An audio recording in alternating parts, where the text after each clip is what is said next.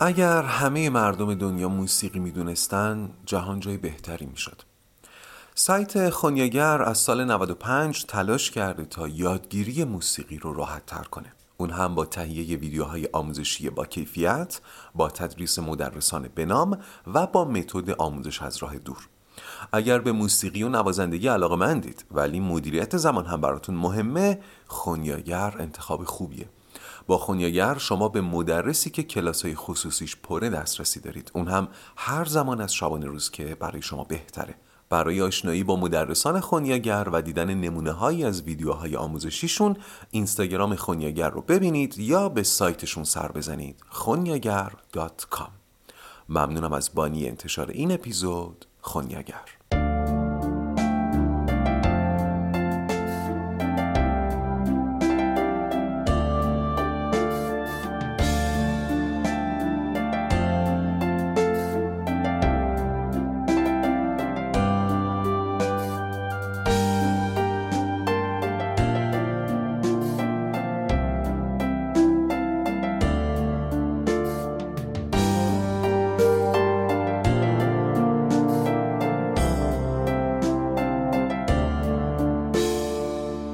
سلام من فرزین رنجبر هستم و این اپیزود پنجم از فصل سوم راقه در اپیزودهای قبل بندهای نخستین منظومه صدای پای آب رو با هم خوندیم و تحلیل کردیم و پیش اومدیم و قرار ادامه بدیم. در اپیزود قبل گفتم میشه خیال کرد که بخش از این شعر مثل آلبوم خاطرات سهرابه و هر جملهش گویی یک لحظه یا یک عکس رو تصویر می‌کنه. مثلا وقتی به جمله من کتابی دیدم واجه هایش هم از جنس بلور رسیدیم گفتم احتمالا هممون توی اینستاگراممون یک عکس از کتاب مورد علاقمون داریم. سهراب هم اینجا بدون اسم بردن یادی کرده از کتابی که دوستش داشته. اونجا گفتم که به این بخش برمیگردم. حالا می‌خوام برگردم به همین حرف و بگم. بیایید خیال کنیم. سهراب سپهری الان زنده بود. نقاش و شاعری سی اندی ساله که نقاشی ها و شعراش بیشتر در محافل هنری شناخته میشه و دور از ذهن هم نیست که صفحه اینستاگرام هم داشته باشه. هنرمندان جدی هم الان به شیوه خودشون در فضای مجازی فعالیت دارن. با این فرض فکر می‌کنید صفحه اینستاگرام سهراب چه شکلی می بود به گمانم الان هممون می‌تونیم تصورش کنیم. احتمالا در قسمت بیوگرافی می نوشت اهل کاشانم روزگارم بد نیست تکنانی دارم خورده هوشی سر سوزن ذوقی. چقدر مناسب بایو نیست؟ سهراب هم احتمالا مثل بیشترمون تو اینستاگرامش یک عکس از مادرش داره که پایینش نوشته مادری دارم بهتر از برگ درخت. حتما یک عکس با دوستاش توی صفحشه که پایینش نوشته دوستانی بهتر از آب روان. احتمالا در یک پست multiple تعدادی از نقاشیشو برامون گذاشته و پاش نوشته پیشه‌ام نقاشی است. گاه گاهی قفسی می‌سازم با رنگ میفروشم به شما تا به آواز قناری که در آن زندانی است دل تنهاییتان تازه شود. چه خیالی چه خیالی. خوب می‌دانم پردم بیجان است. حوز نقاشی من بیماهی است. شاید در سال روز مرگ پدر عکسی ازش میگذاشت و مینوشت. پدرم نقاشی می‌کرد. تار هم میساخت. تار هم می‌زد. خط خوبی هم داشت. و خلاصه یک صفحه پر از عکسای زیبا اما آری از شگفتی و با کپشن های موجز و شاعرانه که مخاطب هم به شرط شاعرانه دیدن و خواندن می‌تونه ربط تصویر و متن رو بفهمه. و چه بسا گاهی کشف این ربط دشوار و دیریاب باشه. شاید شما هم صفحات شبیه به این رو دیده باشین آدمای شبیه به سهراب که منقرض نشدن. این نگاه امروزی به شعر سهراب رو مطرح کردم این تلقی اینستاگرام که بگم به نظرم سهراب بگونه شعر سروده که خواننده رو هم وادار کنه به خیال کردن. گفتم که سهراب از خواننده شعرهاش می‌خواد که خیال کنه و الان می‌خوام کمی درباره خیال حرف بزنم. خیال یکی از اساسی ترین عناصر شعره. به دیگر سخن یک شعر اونقدری شعره که خیال انگیزه. خیال در لغت معانی متنوعی داره. یکی از معانی خاصش گوش کنید تصویریه که روی شیشه دیده میشه. نه پشت شیشه ها روی شیشه. ما وقتی به اون طرف شیشه نگاه می‌کنیم همزمان انعکاس یک تصویر مات و کمرنگ رو هم روی شیشه می‌بینیم و منظور از خیال در شعر دقیقا همینه. در واقع معنای ظاهری کلام شاعر. گوش کنید معنای ظاهری کلام شاعر. میشه تصویر آن سوی شیشه و شاعرانگی شعر تصویر ماتیه که روی شیشه می‌بینیم. مثلا وقتی شاعر میگه نرگس گل نرگس تصویر اون طرف شیشه است. ولی خب ما می‌دونیم که در اشعار سبک عراقی نرگس استعاره از چشم معشوقه. پس چشم معشوق میشه تصویر مات روی شیشه. ما گل نرگس رو اون طرف شیشه کلام می‌بینیم و عکس چشم معشوق روی سطح شیشه. منعکسه. فرض کنید من نمی‌دونستم نرگس استعاره از چشم معشوقه. بعد این بیت حافظ رو میخوندم. آه از آن نرگس جادو که چه بازی انگیخت. آه از آن مست که با مردم هوشیار چه کرد. خب من چه برداشتی می‌تونم بکنم؟ هر برداشتی بکنم صرفا یک حدسه. و سهراب همین بازی رو با خوانندش می‌کنه. سهراب از خوانندش می‌خواد که خیال کنه. همونطور که ما داشتیم صفحه اینستاگرامش رو خیال می‌کردیم.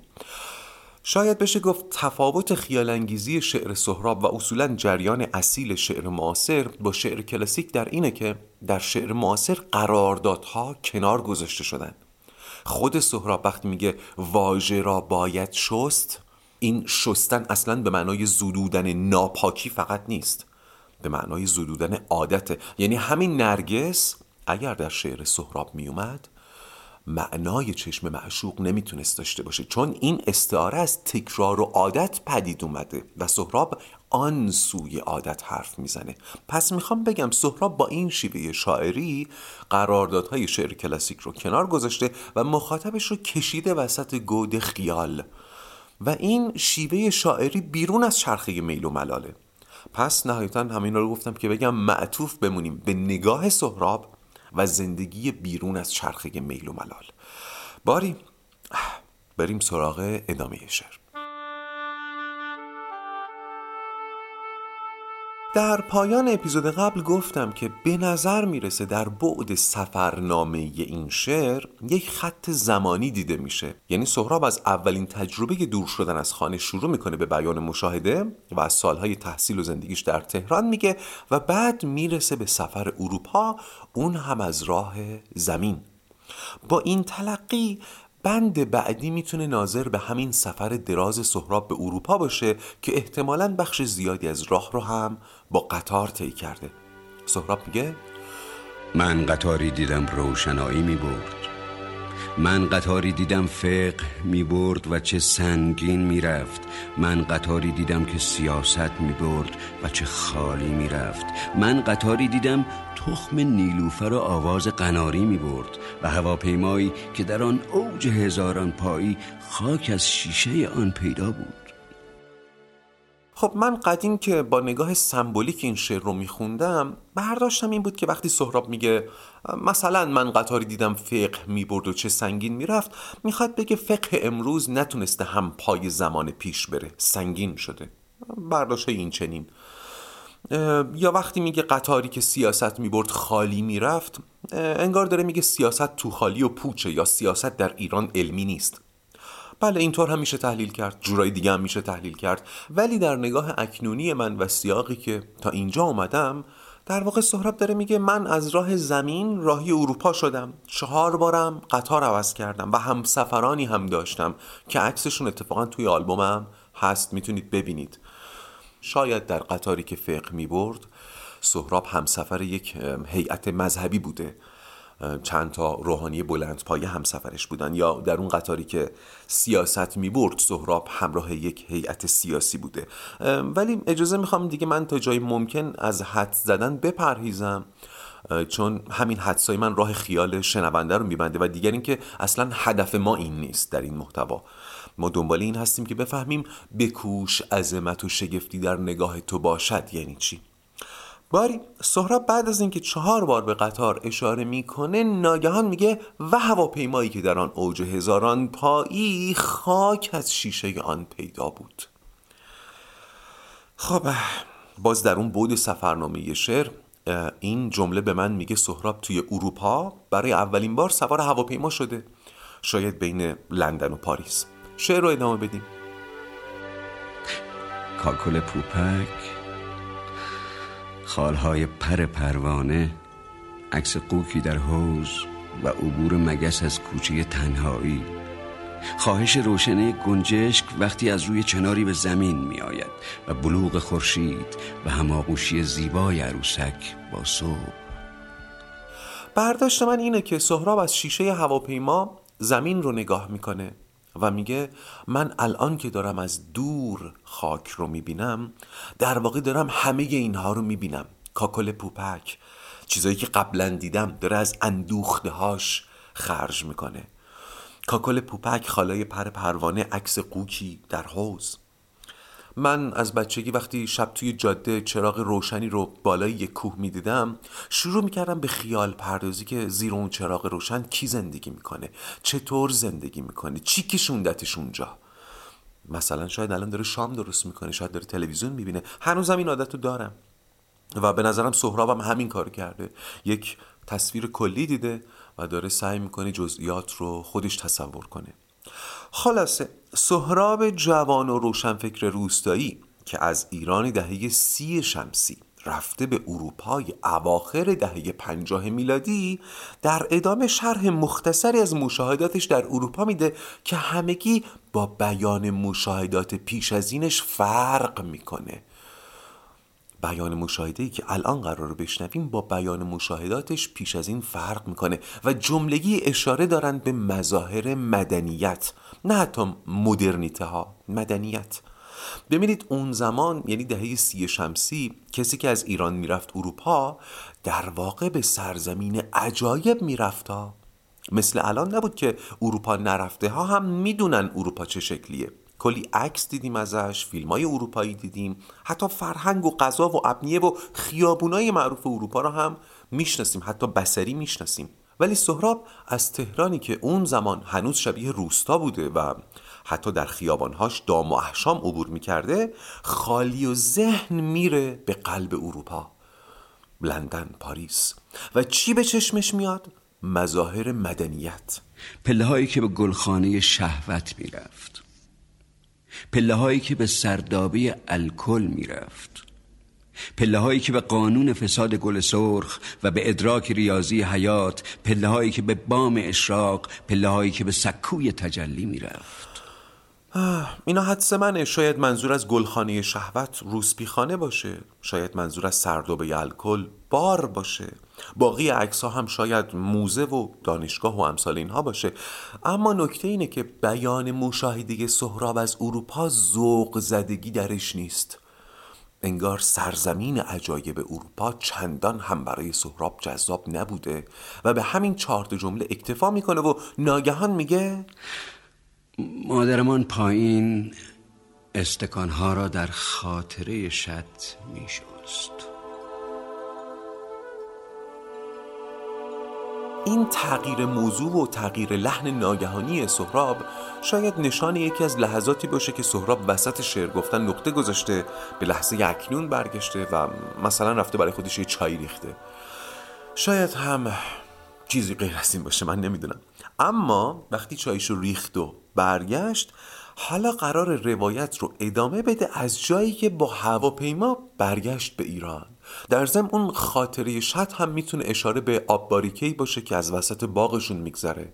آب باریکی که قدیم شط بوده رود بوده. شاید سهراب با هواپیما به ایران برمیگرده و روایت رو از همینجا ادامه میده و میگه شهر پیدا بود. رویش هندسی سیمان آهن سنگ. سقف بیکفتر صدها اتوبوس. گلفروشی گلهایش را می‌کرد حراج. در میان دو درخت گل یاس شاعری تابی میبست. پسری سنگ به دیوار دبستان می‌زد و بوزی از خزر نقشه جغرافی آب می‌خورد. چرخی گاری در حسرت واماندن اسب. اسب در حسرت خوابیدن گاریچی مرد گاریچی در حسرت مرگ ابتدای این بند یه نمای هلیشات دیگه. از ارتفاع میشه شهر رو رویش هندسی سیمان آهن سنگ دید یا سقف بی کفتر صدها اتوبوس به چشم میاد. خیال کردن باز به عهده شما. اما درباره پسری که سنگ به دیوار دبستان می‌زد به نظرم سهراب این بچه رو دیده. یعنی بچه ای که مخالفت نچندان مدنی خودش رو با سیستم آموزش نشون میده. سهراب اینو دیده و باهاش همزاد پندری کرده. چون خود سهراب هم طبق گفته های خودش اصلا با مدرسه میونه خوبی نداشت و مدام با تمارز مدرسه رو میپیچوند. یکی از اولین شعرهای سهراب که در کودکی در همین بار سروده اینطور شروع میشه. ز شنبه تا سه شنبه گشت نالان نکردم هیچ یادی از دبستان. چهار روز خودشو به مریضی زده و مدرسه نرفت و اصلا هم دلش براش تنگ نشده. اینم یه جور سنگ به دیوار دبستان زدن دیگه.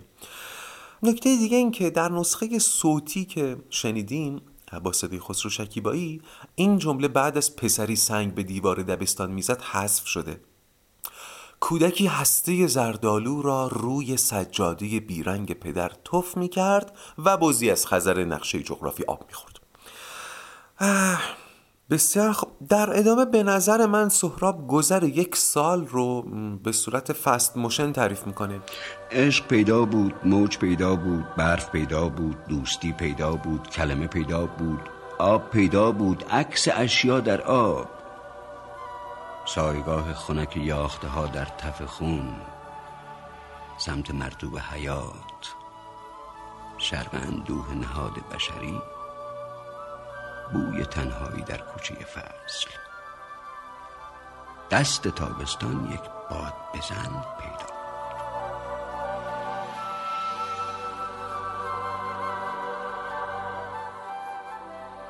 وقتی سهراب میگه پیدا بود من دوست ندارم تلقی عرفانی کنم.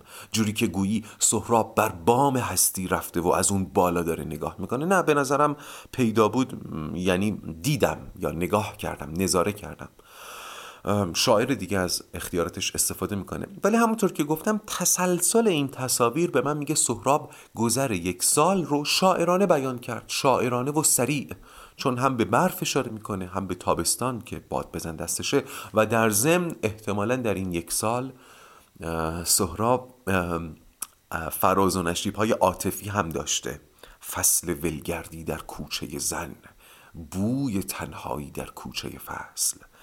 اینا نشان از فراز و فرودهای عاطفیه خب در ادامه به نظر من وجه دیالوگ نمایشی شعر ناگهان پررنگتر از وجه سفرنامه و اینستاگرام میشه. پس خوب گوش کنید که نیاز به توجه داره.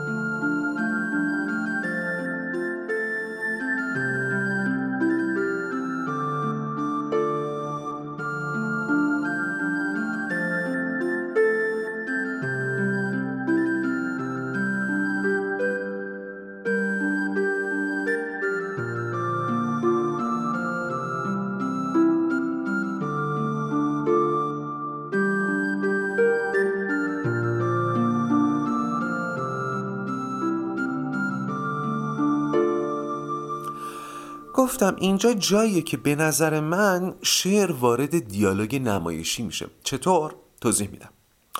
سهراب بعد از بازگویی بسری خاطرات و دیدنهای این سالهاش مخاطب خودش رو روبروش تصور می‌کنه. البته از ابتدا هم میشه این مصاحبت رو دید ولی اینجا پررنگتر میشه. مخاطب فرضی اون روزگار سهراب ویژگی های خاص خودش رو داشته دیگه. ولی فکر می‌کنم مثل ما با اگزیستانسیالیسم آشنا نبوده. وجودگرایی رو نمیشناخته. تا مغز استخوان ماهیتی بوده و در حال دست و پا زدن در چرخه میل و ملال. یادتونه در مورد حافظ گفتم می اومدن بهش می‌گفتن جناب حافظ چرا مثل جناب سعدی سفر نمیری؟ و حافظ هم جواب خودشو می‌داده. این بند شعر رو می‌خوام همینطور ببینید یعنی سوال و جوابی بین سهراب و مخاطبی که نماینده عرف اون زمانه عرف پیرامون سهراب. یعنی شهروند شهرنشین کشوری که تازه داره با مظاهر مدرنیته آشنا میشه در حول و ولای ترقیه و از اینها مهمتر این که اخبار روز دنیا دیگه بهش می‌رسه کی؟ فقط 20 سال بعد از خانمان سوزترین جنگ تاریخ جنگ جهانی دوم. در میانه جنگ سرد در بهبوهه رقابت های فضایی آمریکا و جماهیر شوروی و در تلاطم های سیاسی ایران دهه سی و و و و. مخاطب سهراب با جهان درونی سهراب بیگانه است اما تا مغز استخوان درگیر این جهان پرآشوبه. حالا اینجا انگار سهراب بعد از خاطرگویی و عیان کردن نوع نگاهش عکس مخاطبش رو پیش بینی می‌کنه. البته پیش بینی مبتنی بر مشاهده دیگه. یعنی قبلا این بازخوردار رو سهراب گرفته. عکس مخاطبش چیه؟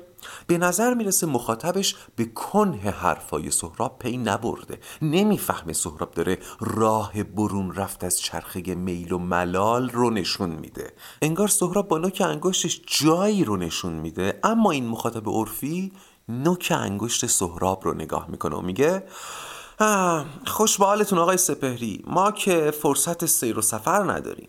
سهراب این روشنفکر روستایی ساده لوح ساده لوح به اون معنای خوبش یعنی کسی که لوح وجودش پیچیده نیست. این سهراب می‌فهمه که مخاطب منظورش رو نفهمیده نفهمیده شگفتی باید در نگاه تو باشه نه در آنچه بدان مینگری. پس منظورش رو یکم واضحتر بیان می‌کنه.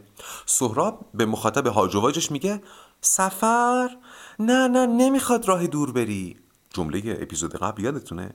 همان درخت حیات خانه تو را بس بود. سهراب میگه چشماتو باز کن مثلا سفر دانه به گل. سیر تبدیل دانه به گل مگه سفر نیست؟ سفر پیچک این خانه به آن خانه. وای سفر ماه به حوز وقتی عکس ماه میفته تو حوز این مگه سفر نیست؟ تا دلت بخواد شگفتی هست. فوران گل حسرت از خواب ریزش تاک جوان از دیوار بارش شبنم روی پل خواب پرش شادی از خندق مرگ گذر حادثه از پشت کلام متوجه میشین؟ فوران و ریزش و بارش و پرش و گذر اینا همون شگفتی هایی هستن که ما باهاشون موقتا ملال رو از بین می‌بریم. ولی سهراب تمام اینها رو در همون حیات خانه هم یافتنی می‌بینه و میگه اینا رو ندیده گذاشتی عزیز من. یه بار دیگه مرور کنیم. همشون در واقع در حیات خانه دیدنی هستن. سفر دانه به گل سفر پیچک این خانه به آن خانه سفر ماه به حوز فوران گل حسرت از خاک ریزش تاک جوان از دیوار بارش شبنم روی پل خواب پرش شادی از خندق مرگ گذر حادثه از پشت کلام. متوجه شدین همش در حیات خانه و خانه و بدون اینکه پای از خانه بیرون بگذاریم دیدنی است حالا اینجا بعد نمایشی شعر بازم بیشتر میشه. اینجا رو باید خوب گوش کنیم تا منظورمو بتونم برسونم. سهراب که اینا رو میگه اون مخاطب عرفی که هاج و واج بود حیران ترم میشه و با ناباوری و حتی عاقلا در صفی سهراب رو نگاه می‌کنه. اون سادلوهی سهراب که کاملا منو یاد نمایش های حسین پناهی میندازه باعث میشه فکر کنه که این تصاویر به اندازه کافی جذاب نبوده. حمله بر این نمی‌کنه که مخاطبش اینها رو بیمعنی دیده. مثلا فرض کنین من به یه نفر میگم جمعه بیا بریم درکه. اون آدم با درکه مشکلی نداره. از خود من خوشش نمیاد. پس دعوتمو قبول نمی‌کنه. اما من فکر می‌کنم ایشون درکه رو دوست نداره. پس میگم باشه بریم دربند. متوجه شدین؟ یه همچین سوء تفاهمی انگار پیش اومده. حالا سهراب هم فکر می‌کنه این تصاویر سفر و ریزش و بارش و فوران به اندازه کافی برای مخاطبش جذاب نبوده. پس آتیشش رو تندتر می‌کنه و میگه ای وای! این نکته رو بگم که خیلیاتون میگین که این شعر رو من خودمم یه بار بخونم خانش منم بشنوید. آره دارم بهش فکر می‌کنم ولی واقعیت اینه که من عمیقا معتقدم این شعر رو یک روشنفکر روستایی باید بخونه و من نیستم. نهایتا مجبور میشم اداشو در بیارم. یعنی حتی وقتی داشتم آماده می‌شدم این متن رو بخونم به اینجاش که می‌رسید دوست داشتم با لحجه بخونم. حالا هر لحجه که می‌تونم ملغمه از همه لحجه هایی که بلدم برای اینکه بتونم نزدیک بشم به اون چیزی که فکر می‌کنم شبیه حرف سهرابه. مثلا اینجا سهراب میگه ای وای دست شما آدمای هیجان طلب. من که نمی‌دونم شما چی دوست دارین. مدام تو خبر دنبال چی میگردین؟ باشه نظر درباره اینا چیه؟ مثلا؟ مثلا؟ جنگ یک روزنه با خواهش نور. خوبه؟ مگه هیجان بیشتر نمی‌خواستی؟ جنگ یک پله با پای بلند خورشید. مگه مدام تو خبرات جنگ و دنبال نمی‌کنی؟ خب بیا جنگ. جنگ تنهایی با یک آواز. جنگ زیبای گلابی ها با خالی یک زنبیل. جنگ خونین انار و دندان. بابا مگه جنگ نمی‌خوای؟ خب بیا جنگ. جنگ نازی ها با ساقه ناز جنگ توتی و فساحت با هم جنگ پیشانی با سردی مهر. سهراب جهان هیجان انگیزی داشته گویا. پر از فوران و ریزش و گذر و جنگ. باز لازمه حال عمومی بشر و جهان رو در روزگاری که سهراب این شعر رو سروده به یاد بیارید. خاطره جنگ های جهانی هنوز زنده است. مردم هنوز یادشونه. جنگ سرد برپاس. گوشه گوشه جهان جنگ و آشوبه. بازار اخبار و شایعه هم داغه. و مردم یا بهتر بگم توجه مردم جملگی معطوف به این هاست. سهراب خلاصه چند تا جنگ رو میگه که دیگه تصور کردن و خیال کردنش با شما و پیش نگاه حیرت زده مخاطبش میگه خوبه؟ از اینم داغتر؟ باشه. حمله کاشی مسجد به سجود حمله باد به معراج حباب صابون. وقتی حباب صابون داره میره تو هوا اینو حمله باد به معراج حباب صابون می‌بینه. حمله لشکر پروانه به برنامه دفع آفات. داخل پرانتز بگم که زمانی که سهراب نوجوان بود یه سال به روستاشون ملخ حمله می‌کنه. بعد هر روستایی چند تا جوون رو معمور می‌کنه که دیگه امکانات محدود بوده. هر جوونی بره ملخ یه مزرعه رو بکشه. سهراب هم معموریت می‌گیره. ولی سهراب در خاطراتش نوشته که من دلم نمیومد ملخا رو بکشم. اگر داشتن محصول مزرعه رو میخوردن خب گشنه بودن. و من حتی وقتی داشتم می‌رفتم زیر سایه درخت دراز بکشم و پرواز ملخا رو نگاه کنم حواسم بود پام روی ملخا نذارم. ادامه بدیم. حمله دسته سنجاقک به صف کارگر لوله کشی حمله هنگ سیاه قلم نی به حروف سربی حمله واژه به فک شاعر. سهراب هم مثل بسیاری دیگر از شاعران معتقد بودن که اونها شعر نمیگن. شعر اونها رو مجبور به نوشتن می‌کنه. و این رو سهراب تعبیر کرده به حمله واژه به فک شاعر. برای اینکه چشم ما رو باز کنه. سهراب همچنان به اون سادلوهی روشن فکرانش ادامه میده و میگه ای بابا بازم داغتر می‌خوای؟ نظرت راجع به فتح و فتوح چیه ها؟ پس اینو داشته باش. فتح یک قرن به دست یک شعر. که منو یاد منظومه افسانه از نیما میندازه. اون رو سراغاز شعر نوی فارسی می‌دونن دیگه. سهراب شاید منظورش اینه. فتح یک قرن به دست یک شعر. سهراب هم ارادت بسیار زیادی به نیما داشته و حتی اون استاد حکاکی روی چوبش تو ژاپن سهراب رو یاد نیما مینداخته و خیلی وقتا از دیدن اون استاد حکاکی چشمش تر می شده انقدر که نیما رو دوست داشته سهراب. سهراب ادامه میده فتح و فتوحات رو اخبار فتح و فتوحات رو. فتح یک باغ به دست یک سار. شاید منظورش اینه که وقتی یک سار در یک باغ می‌خونه فلواقع اون باغ رو فتح کرده. فتح یک کوچه به دست دو سلام. فتح یک شهر به دست سه چهار اسب سوار چوبی. فتح یک عید به دست دو عروسک یک توپ. شما رو دعوت می‌کنم به خیال کردن این تصاویر و شعر رو ادامه میدم. سهراب که می‌بینه مخاطب عرفی هنوز هیجان زده نشده یا شایدم این یه دونه دیگه متنبه شده و به هیجان اومده و سهراب می‌خواد هیجانش رو بیشتر کنه و ادامه میده و می‌زنه به سیم آخر و میگه امون از دست شماها لابد دنبال اخبار جنایی هستی. باشه. نظر درباره اینا چیه؟ مطمئنم مو به تنت سیخ میشه. قتل یک جقجق روی توشک بعد از ظهر قتل یک قصه سر کوچه خواب قتل یک قصه به دستور سرود قتل محتاب به فرمان نئون قتل یک بید به دست دولت قتل یک شاعر افسرده به دست گل یخ. درردام متوجه منظورم میشین؟ قتل یک قصه سر کوچه خواب. شاید سهراب برای نفر قصه می‌گفته تا بخوابه. و وسط قصهش اون آدم به خواب رفته و سهراب تلقی کرده. قصه من به قتل رسید. شما رو با خیال کردن باقی تصاویر تنها می‌ذارم و بذارید این پایان اپیزود پنجم از فصل سوم راق باشه و حالا بدرود.